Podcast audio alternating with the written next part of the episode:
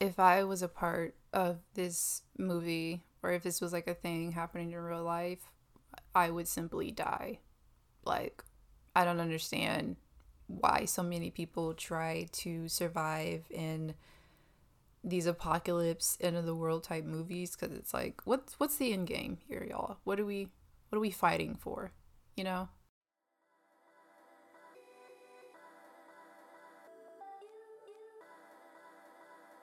Coming to you from the Fifth Element Podcast Network, I am Chishan Pugh, and welcome back to another episode of Black Women Watch.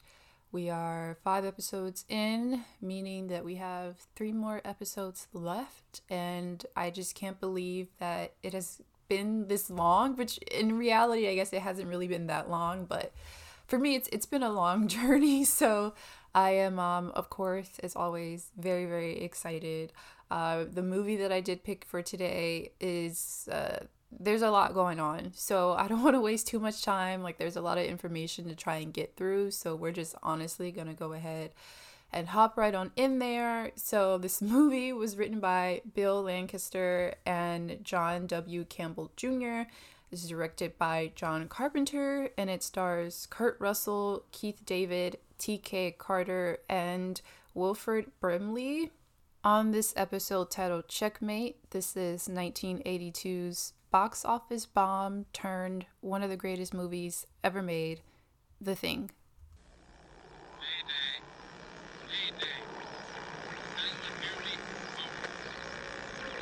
Station 31. You read me? Something in the ice. We need some help down here. First things first, we got to talk about my history and relationship with this movie. Now, contrary to all of the other movies that I have reviewed on this podcast so far, I actually have watched The Thing before, but let me just say that I haven't watched the entire movie. So I started watching like the first, I think, 10 to 25 minutes of the movie, but I really wasn't paying attention. And to be quite honest, I was a little bored. So I turned it off and I was like, maybe one day I will be able to sit down and just watch this movie all the way through and it'll be great, just like everyone says that it is. And uh, yeah, I finally just willed myself to do it and it's done. So that's uh, as far as like my relationship with this goes, because I don't really remember hearing too much about this growing up. Um, obviously, I was not around when the movie came out.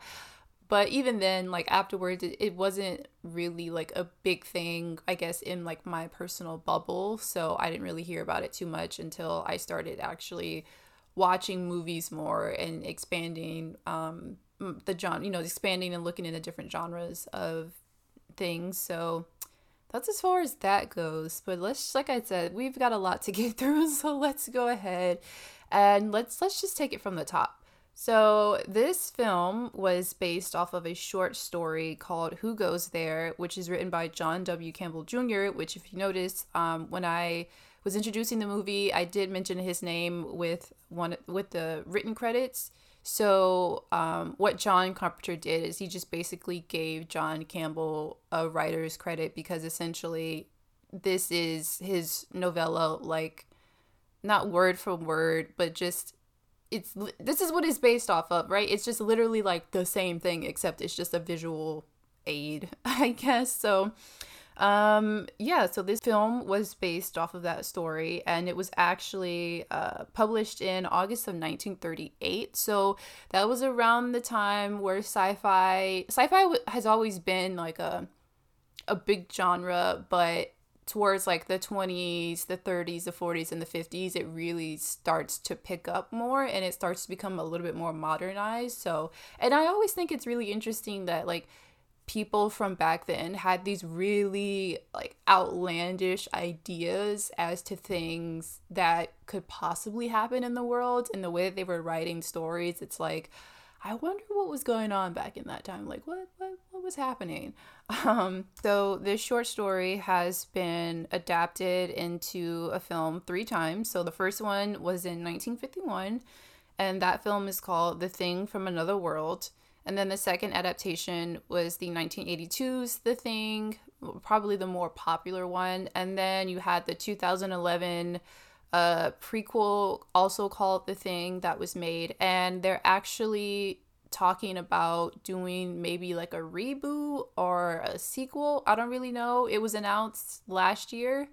Um, John Carpenter said that he was working with Blumhouse and they were trying to like do a sort of reboot or remake of it. So I'm not really sure. There's not a lot of information based off of that, but they're still trying to come up with concepts. And I feel like there is a lot that you could possibly do with this film and I guess with the situation. Um, that the novel and the film both kind of give to the audience, but I'm really just curious to know just what exactly are they going to do? You know, because I feel like if you're going to try and remake a movie, and I feel this way about the 2011 um, remake or prequel, so to speak, because I've seen bits and pieces of it, and I mean, there's you really don't even have to watch it because it's the exact same thing as the thing from 1982 except it maybe expands a little bit more on the creature of the thing and just kind of maybe like its origins a little bit. But I always say if you aren't adding anything new to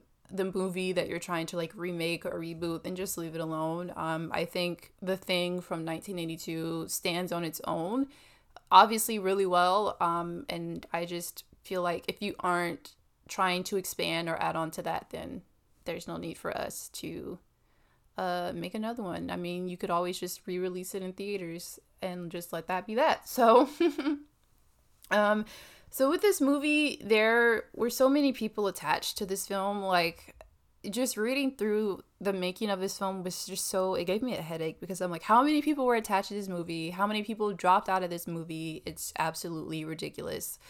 Um, but ultimately, uh, John Carpenter got attached to the project coming off of the success of 1978's Halloween.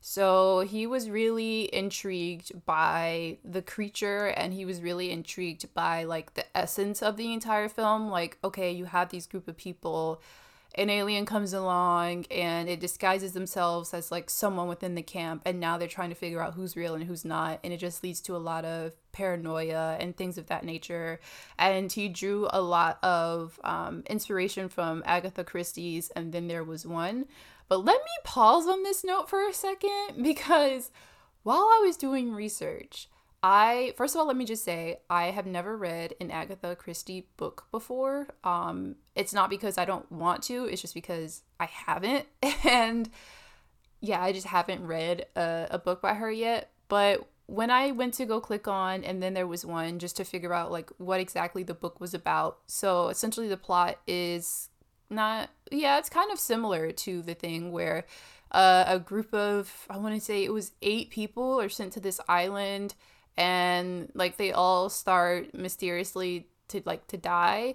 And so everyone's trying to figure out like who is killing who like what's going on. And supposedly uh they're all called there because in their personal lives outside of the island. They murdered someone or had someone killed and so they were being sent there to be you know like killed also i guess because someone wanted justice for the people that were killed and i don't know. It's like a kind of like a saw thing if you think about it. Um but yeah so it was just really interesting because the name of the book is titled and then there was one but the original name of the book is actually uh 10 little bleep words and i was like oh okay agatha christie is racist so that's uh that's really interesting. That's not something I kind of wanted to stumble on, but um, it was originally titled 10 Little N Words because it's based off of like a, a children's rhyme. Um, I don't know how the rhyme goes, and I, I don't want to know how the rhyme goes. But after that was published, um, a lot of the publishers were like, you know, I think this is a bit much, so let's change the title of it. So then they changed the title to 10 Little Indians, which is just as racist. And after 10 Little Indians, it became, and then there was one. So that was uh, quite the history lesson. So now I'm just like, do I do I want to read Agatha Christie's work? Um, I don't know what her attitudes towards black people were like, but I think it's pretty clear from uh, from what we've seen so far. So very very very interesting. I know I mentioned that um, it took a lot of people, especially as as far as directors. It they went through a lot of directors to try and figure out who was going to direct this film, and eventually um, John Carpenter signed on. And it was kind of the same with screenwriters. They went through a bunch of screenwriters who had written a bunch of stuff, and they were just like the producers are like, "No, this sucks." So they had, I think they went through about four screenwriters before they landed on um, the one that actually wrote the film and I think it speaks true to me as a screenwriter because he had a really hard time trying to get through the second act of the movie and i know he mentioned that it took him months to write but it's to me well sometimes i guess when i'm well not sometimes a lot of the times when i'm watching movies i can clearly see oh okay this is like a little teaser. Oh you know what? This is the entire first act. Okay here's the problem that's being established. Like this is a thing that we need to solve or fix throughout the movie. Okay, now we're moving into the second act. Oh, okay, here's the climax. Now we're moving to the third act. So, but for me with the thing, it was a little hard trying to distinguish the end, a little bit of the end of the first act and then moving into the third act. It was a little it was a little hard and uh, I'm just going to go ahead and say it. I didn't really like the thing too much. Like I liked it. It's something that I watched and I was like, "Oh, okay, you know what? That was actually pretty cool." But it's not a movie that I like go out and buy on DVD or um it's not something that I would uh go to the movie theaters to see. I don't know. It's just it's a it's a good movie. I don't want people to to listen to this and then think I'm saying it's not a good movie. Like it is a good movie. I guess it's just not something that I'm particularly interested in. I don't know. I don't, hopefully that makes sense. It makes sense to me. Anyway, um, so there were four drafts of the script, and truth be told, I feel like for a feature, I want to say that's probably decent. I want to say that's pretty decent. If you're a professional screenwriter, I want to say that's pretty decent. Um, if you're going over more than four drafts, then I don't know what to say. I don't know what to say. I don't know what to tell you. Um, yeah, so it was a it was a pretty hectic start to the film. Twelve men have just discovered something. For 100,000 years, it was buried in the snow and ice. And this also really bled over into the cast as well. So, Kurt Russell, who plays MacReady, um, was the last one to be casted, even though he did have a hand in um, helping with ideas for the film, but he was the last person to be casted. So Christopher Walken, Jeff Bridges, and Nick Nolte were also optioned for the role. And I thought that was pretty interesting because I cannot see Christopher Walken like playing this character. I could see Jeff Bridges, however, and I am not embarrassed to admit that I did believe at one point that Jeff Bridges and Kurt Russell were the same person because I'm like, have you ever seen them in the same room together? I don't think so. But they do look alike. I think if you slap on a beard, you know, with Jeff Bridges, if you slap on a beard with Kurt Russell, like the one he had in the movie, they do favor each other. I wouldn't say they're brothers, but I would say maybe they're like cousins, maybe distant cousins. I think they look alike. Anyway, um, I think outside of Kurt Russell, I would have loved to see Jeff Bridges in this role. I think he would have done really, really good. So I don't know if he was one of the ones that wanted to do it, but his schedule didn't work, or if he just turned it down completely. But I just thought that was a really interesting thing. And it's always fun to kind of hear who was optioned to play these like really iconic roles because you think, man, how different would that movie have been if this person played this role? But I think ultimately everyone that was casted in this movie uh, did a really good job, and I think it was casted uh, correctly.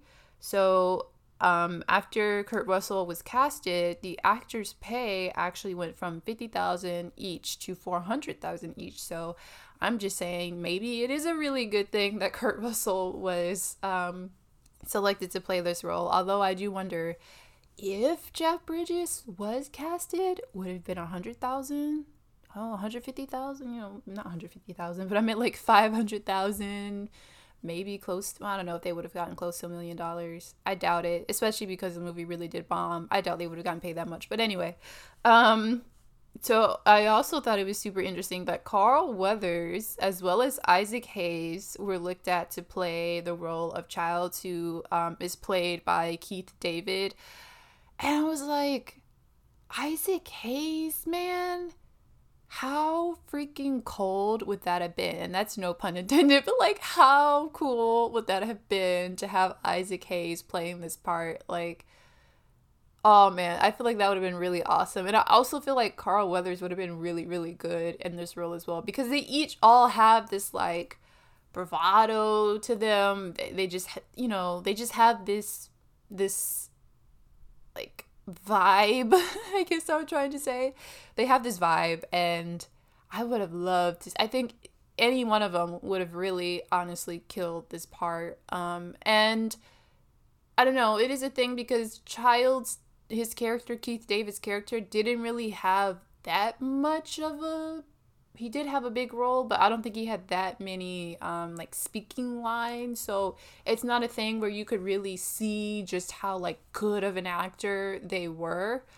But I think it would have been enough, you know, and especially for the times. I feel like it would have been enough, and it definitely would have helped catapult careers because that's what it did actually for um, Keith David. It actually helped him catapult his career to where he is now and he's he's so good. I really want to see him in more uh roles like this and that's what I really appreciate about him is that he never sticks to one particular role even though I feel like he does play the villain in a lot of stuff, but that's fine because I love it. He's a really good villain.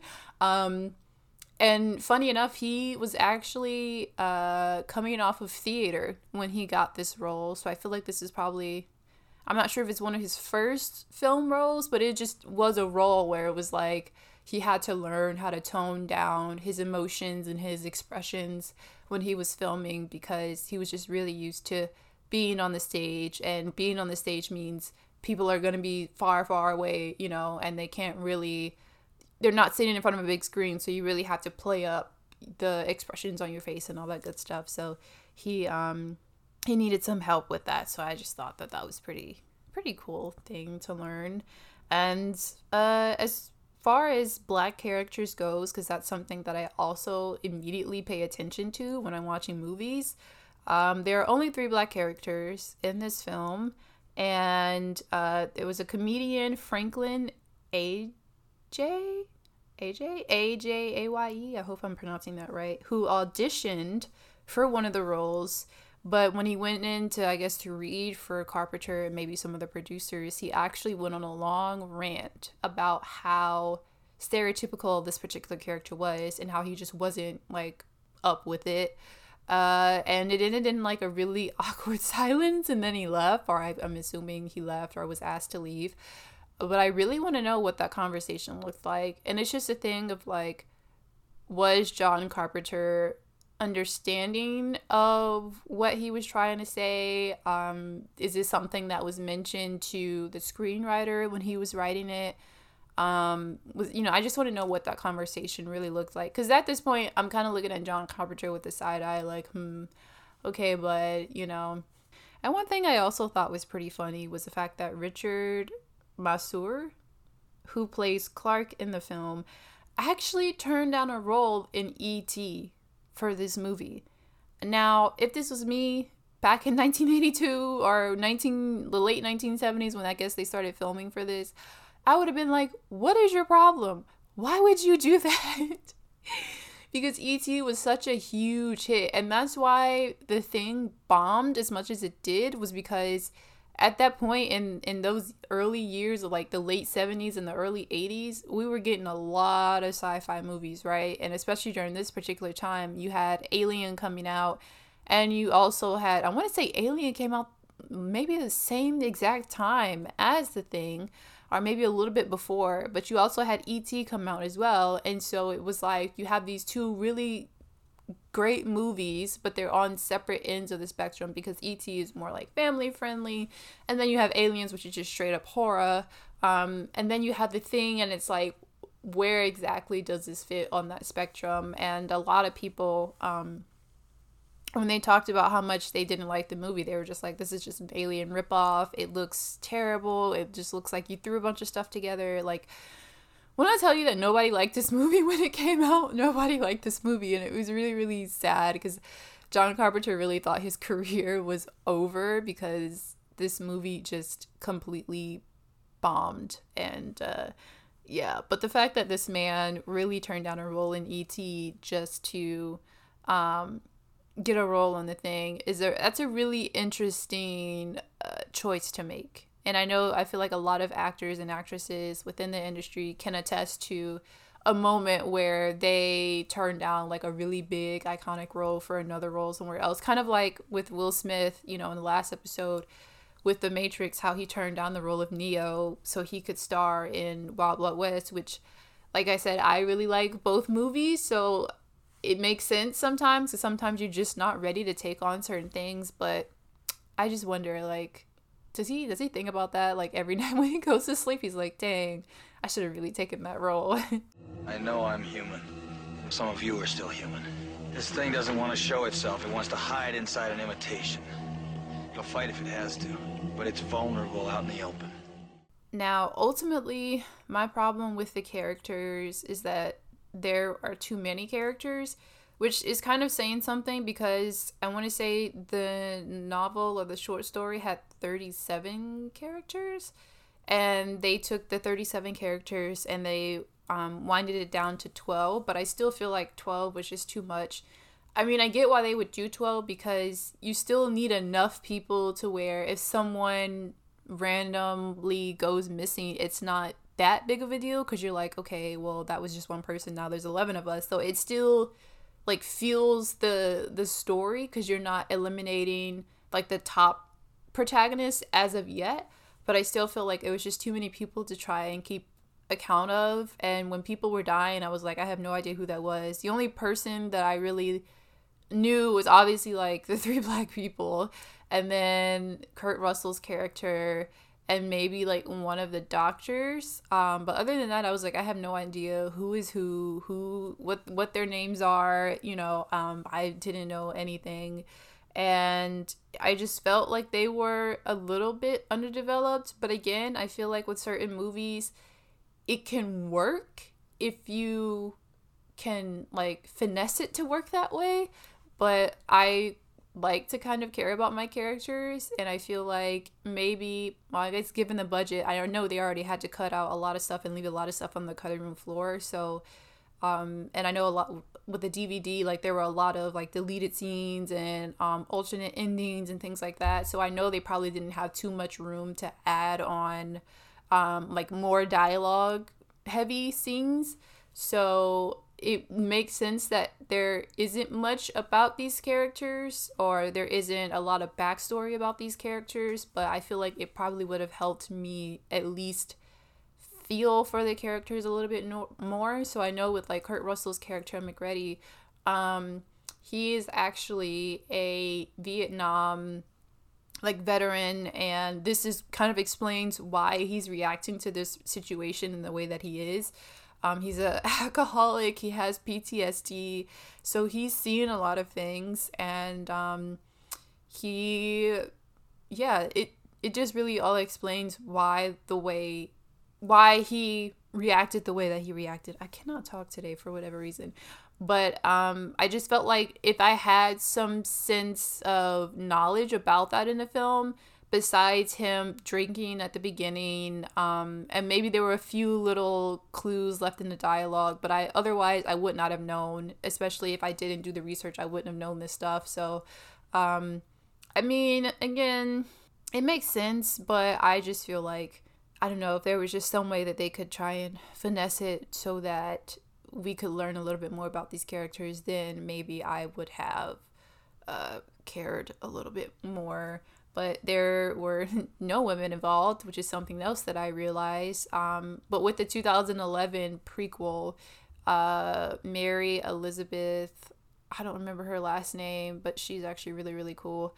Um, she is the main character in that film, um, which I thought was, you know, pretty decent, but there were like no women in this film. And they did that for a reason. Um, a lot of it was just to kind of like emasculate men.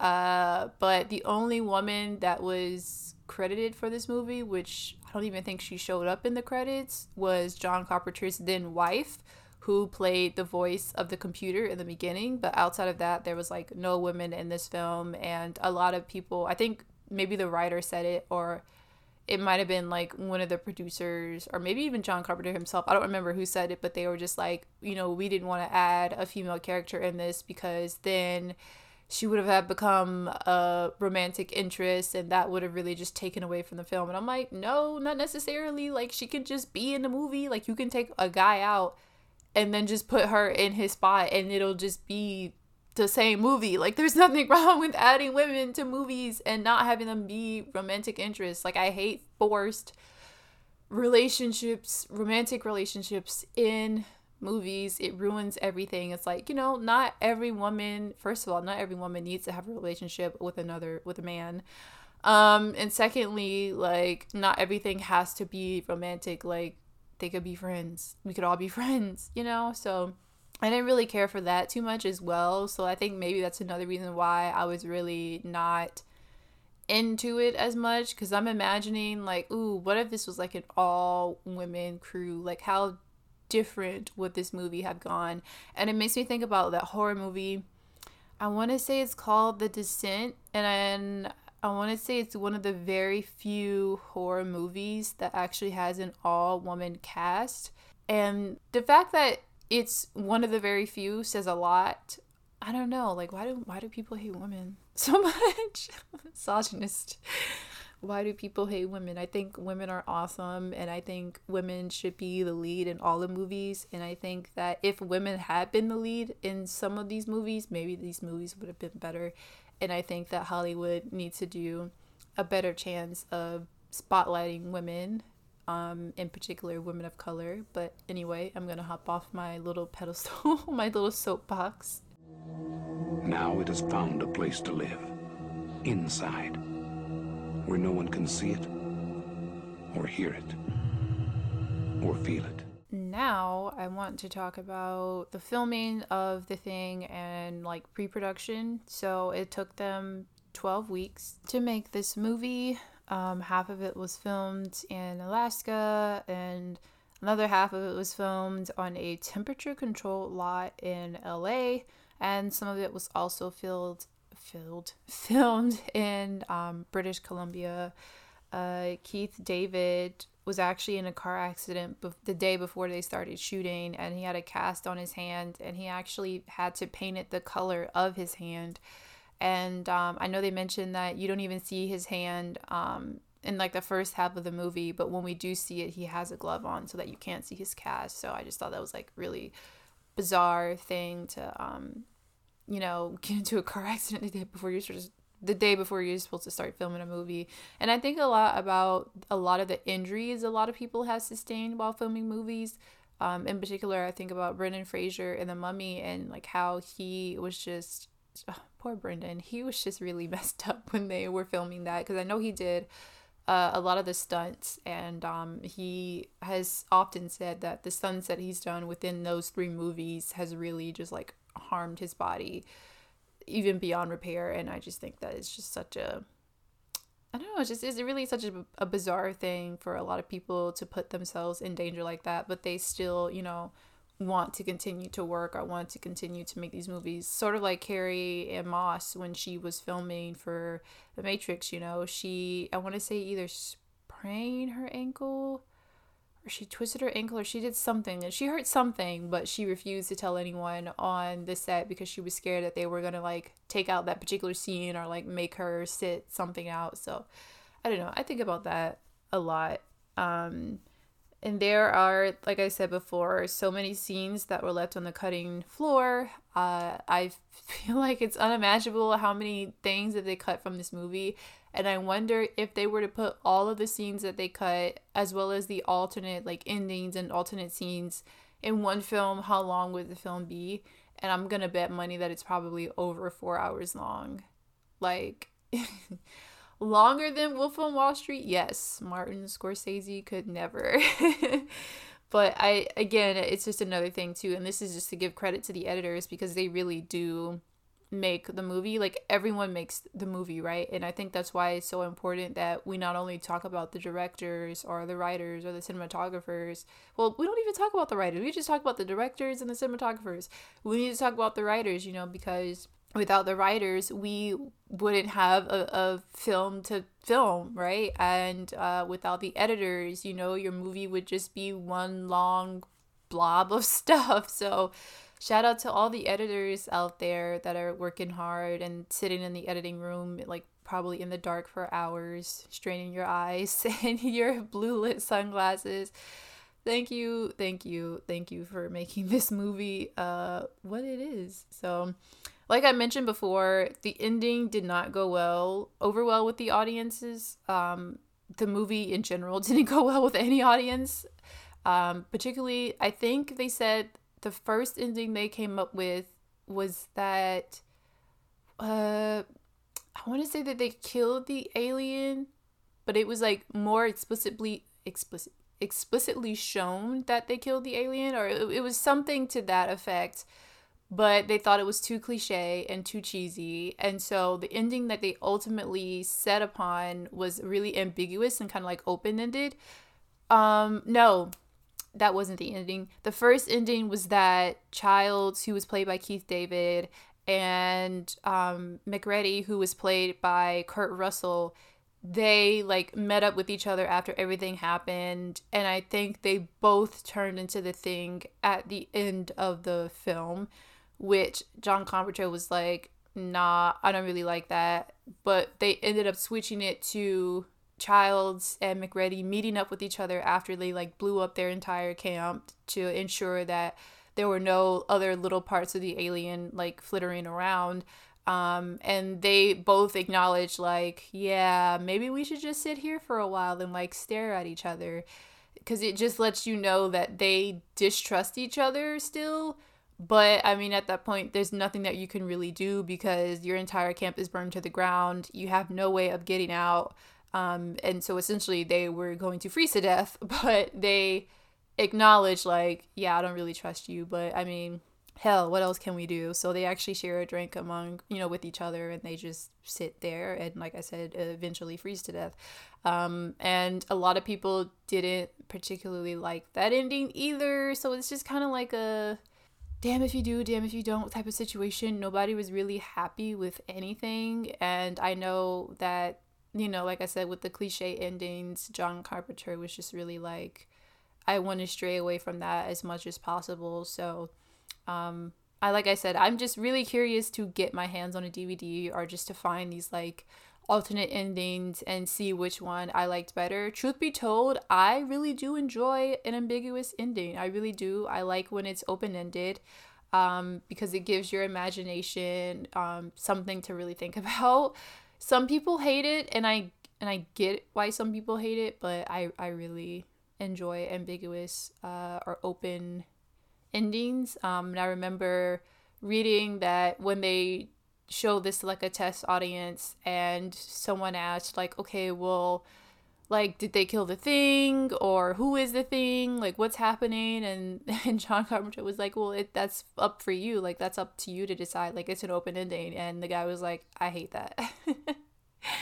and I feel like a lot of people can attest to that. But I I enjoy it because I feel like too it, it leaves room for you to explore something else, right? So if they wanted to make a sequel to this, they could leave that open because at the end you're like, oh well at the end of the first movie, we don't know if Childs or MacReady is the thing. So I mean, essentially help could come. And I think that's what that's what the I want to say the video game came out in 2000 was it 2000 I want to say it came out in 2000 but the basis of the video game was that after the events happened um, you had two military teams go out there and try and salvage what they could and figure out what exactly happened and um, I think you know that can be a sequel where you try and discover what exactly happened to these people, you know. Um, but uh, like I said, to each its own. But ultimately, nobody, nobody really cared for the ending. Nobody really cared for this um, particular movie. But fret not.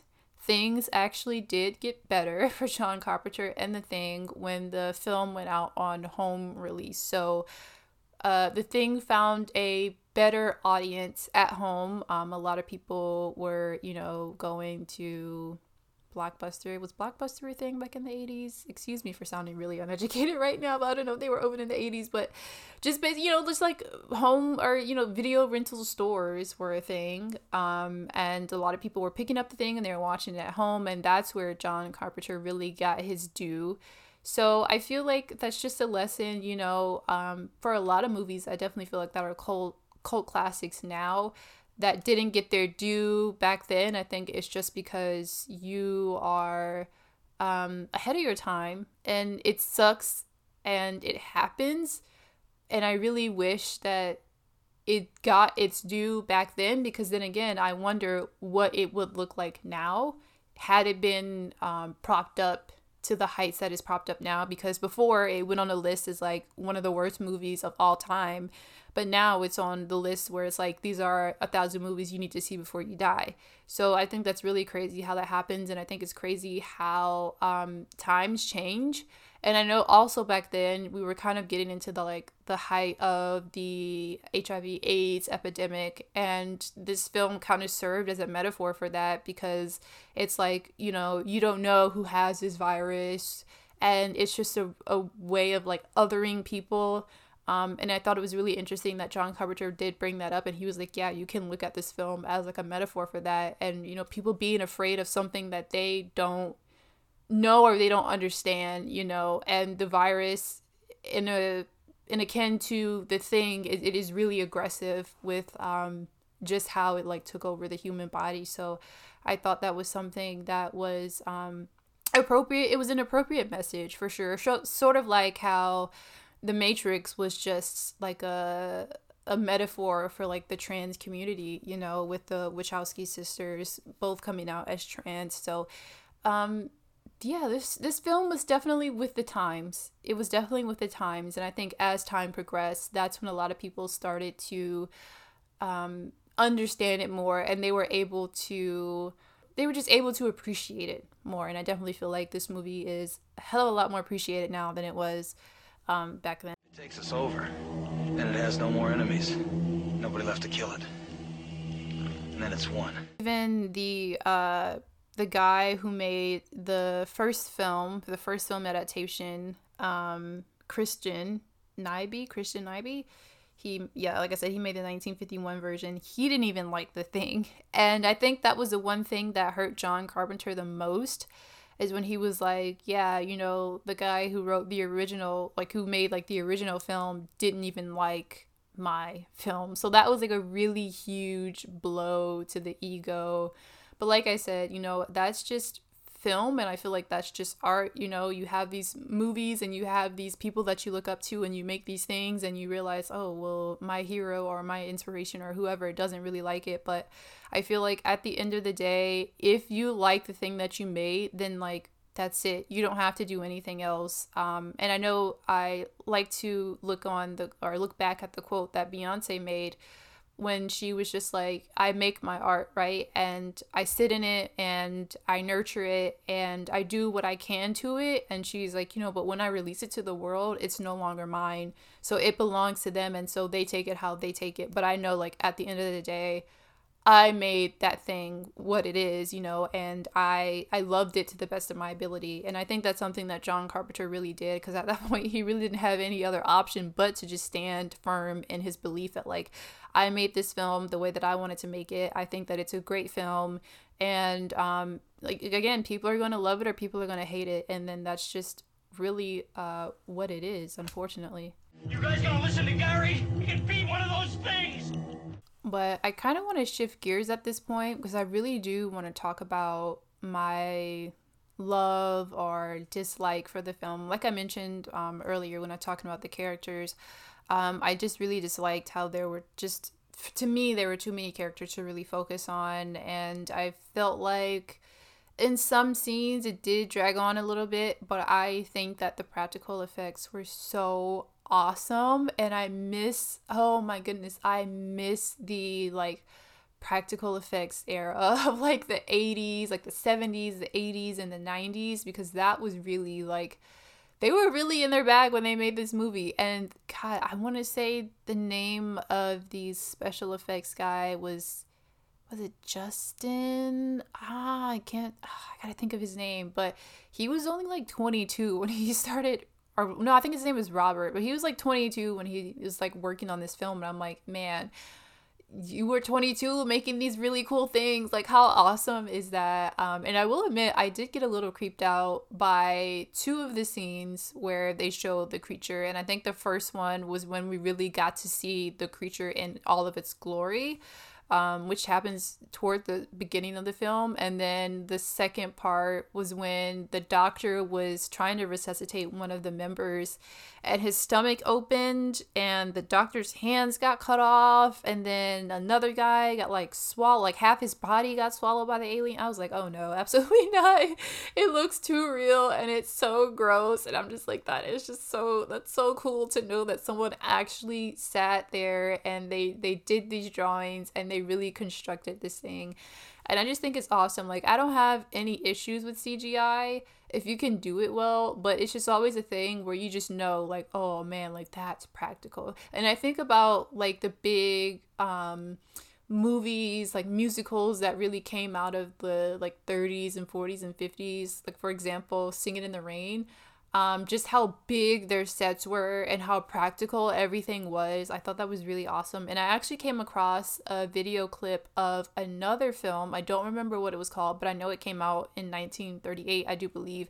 And they had this like typewriter set, but it, it was a, you know, and you see that and you think, oh, okay, well, maybe that's just like an effect or maybe they painted that on there but no like they actually constructed a real live like typewriter for these people to dance on and i just think that it's so bizarre.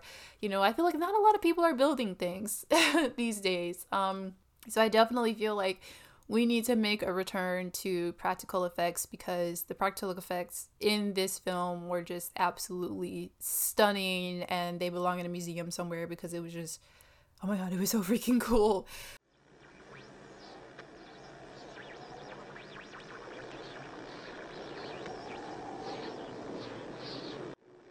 Which brings me to my other topic of discussion that I'm really excited about, and that is the discussion of the uncanny valley. So, let me explain what this is before I get too deep into it. So, the un- uncanny valley was a, uh, a, hypothesis that was written by a um, robotics professor, Masashiro Masashiro Mori forgive me if I'm pronouncing that wrong, um, from the 1970s. And basically, his whole uh, paper was just really about how the human reacts to robotics, right? So, for example, WALL-E. We all know WALL-E, right? The little lovable Disney robot. I would like a WALL-E. I don't know if they offered people WALL-Es, I would probably buy one because I think WALL-E is cute. WALL-E is cute enough to a point where I'm like, I know that's a robot, and I think it's cute that it does show a little bit of like human behavior and human reactions. But the more that you try and make WALL-E like lifelike, the more creepy it gets. And uh, first of all, this paper wasn't even supposed to be put out, right? So this was something that was, I want to say it was accidentally put out, quote unquote, accidentally um, put out. But before anyone could really do anything to like stop it from reaching the public, it had already spread. So it, it was too late. Um, and another thing is that people don't believe that the uncanny valley is actually real because Mori never really did any real research. He it was never really based on any actual like foundational study. It was just something that he again it was just a hypothesis where he was just like I think that the more you try and make robotics lifelike, the more people are going to be creeped out by it. Um and I I say this with in in conjunction with the movie because you know you have this alien and you don't know who is what, right? So you see your your crewmate and you think, "Oh, well that's that's my crewmate. That's not you know someone else. But then they show themselves to be something different and that is what creeps us out. So we are i guess we as humans we are very compassionate people or species and we're a species where we have to be in packs right? We're we aren't like a, a loner species. We are we are people who have to be around other people which is why the pandemic was so hard for people to kind of get used to um, especially with like social distancing and having to self quarantine at home because it's like we need human contact right? And um, it's just i don't know. And I'm scared by it. Like, I guess I should also say this. I do have a phobia of things um, that are inanimate that portray human life because I just I don't trust it. I don't like it. But I think it's such an interesting thing because I really love like the premise of this movie and I really like it when horror movies or maybe like thriller movies or mystery movies they they do this plot where it's like oh ha ha ha you think this person is this, but then they turn out to be something totally different, you know? And I think that's probably one of the more sinister things that you can do as a person. Like, for example, I think about a lot of like serial killers from not even just from like the 60s and 70s, but from today as well. Uh, more in particular, I'm thinking about uh, Ted Bundy. Ted Bundy. I want to say I'm thinking about Ted Bundy or even Jeffrey Dahmer. I can't I don't I don't know, but it's one of them. I want to say it's Ted Bundy, but you know, he was one of the ones where he would pretend to be really docile and he would pretend to be hurt and he would pretend to be uh handicapped, you know, in order to elicit compassion from people who would ultimately become his victims. And I think that's just such a god, that's such a terrifying thing because you think, "Oh, this person really needs my help." And as humans, we you know, we again, I keep using the same word, but we are really caring and compassionate people. So when we see someone that is hurt, we go, "Oh my god, they need help. Let me help them." And I think that's one thing that really led to like the spike of a lot of murders and serial killers coming out of the earlier times of like the 60s and the 70s and the 80s because it's like a lot of people were trusting. They were really trusting and they being trusting led them to being in, in a position where they ultimately um, and unfortunately got hurt. And I think now we aren't as trusting. So, you know, when you see someone that's stranded on the side of the road, you're like, well, sorry. like, I'm sending you thoughts and prayers, but I'm not stopping to pick you up because who knows? I don't know who you are and I don't know what you're going to try and do. Um, but to say that I really am scared of things that uh, portray human life but aren't human. I absolutely love the idea of that. And I don't know why. And I've been trying to do a lot of research trying to figure out why exactly I would like something like that, but it's just been it's been really hard to explain and um, it, it reminds me of a, a funny story. Well, it's a funny story now. It wasn't so funny back then. And I know my mom, if she's listening, she will not find it funny either. But it's a story that she does like to tell um, when I talk about my fear of inanimate objects. So back when I was, I want to say maybe I was eight, but I know I was probably under the age of 10, she took me and my brother to Charleston and we went to a place called Palmetto Point, which is just like a really big um, dock or shipyard where they have a lot of um, military ships out there. So you can pay and you can go and like walk on these ships and just kind of see what life was like, right? Um, for the soldiers that were living on these ships for months and months at a time. And I didn't think anything of it. Truth be told, I didn't really know where we were going. I just knew that we were just taking a little family trip. And I was like, okay, cool. So we go there um, and we start walking on these ships. And it was something that my brother was really interested in as well because he's actually in the military. So I know like for him, it was really exciting to kind of see these sorts of things. But for me, I was really like, whatever, we're going on a trip. Okay. Um, and so uh, we, we start walking on one of these ships. And again, I wasn't thinking anything of it. And we get into like, I, I specifically remember we walked into the mess hall and there were these dummies that were sitting like in the little cafeteria seats and I just froze. I was like, "Oh no, Absolutely not. No way. No how. I'm you no. I want to get off right now. And my mom was like, What is wrong with you? And I just kept pointing at him. I was like, I'm really scared of those things. And she's like, They're not real. I'm like, You don't know that. and it was just such a thing where I was really highly convinced that they whenever my mom wasn't looking, they were gonna like look at me or something. And it, it wasn't one of the I think maybe I would have fared better had they had had like an actual face, but they didn't have faces, so it was just like a white cloth, and then and then they had like the outlines of the face, but it wasn't like an actual painted face that you would see on mannequins nowadays. And I just I freaked out. I was, mm I was not having it, and I remember um my mom kind of had to drag me through the rest of that one, and then there was another ship. It was a submarine and I just remember telling my mom, I'm not getting on that submarine. I'm not going down there because what if something happens and we get trapped? Or, and it was really just claustrophobic. I was like, no, no.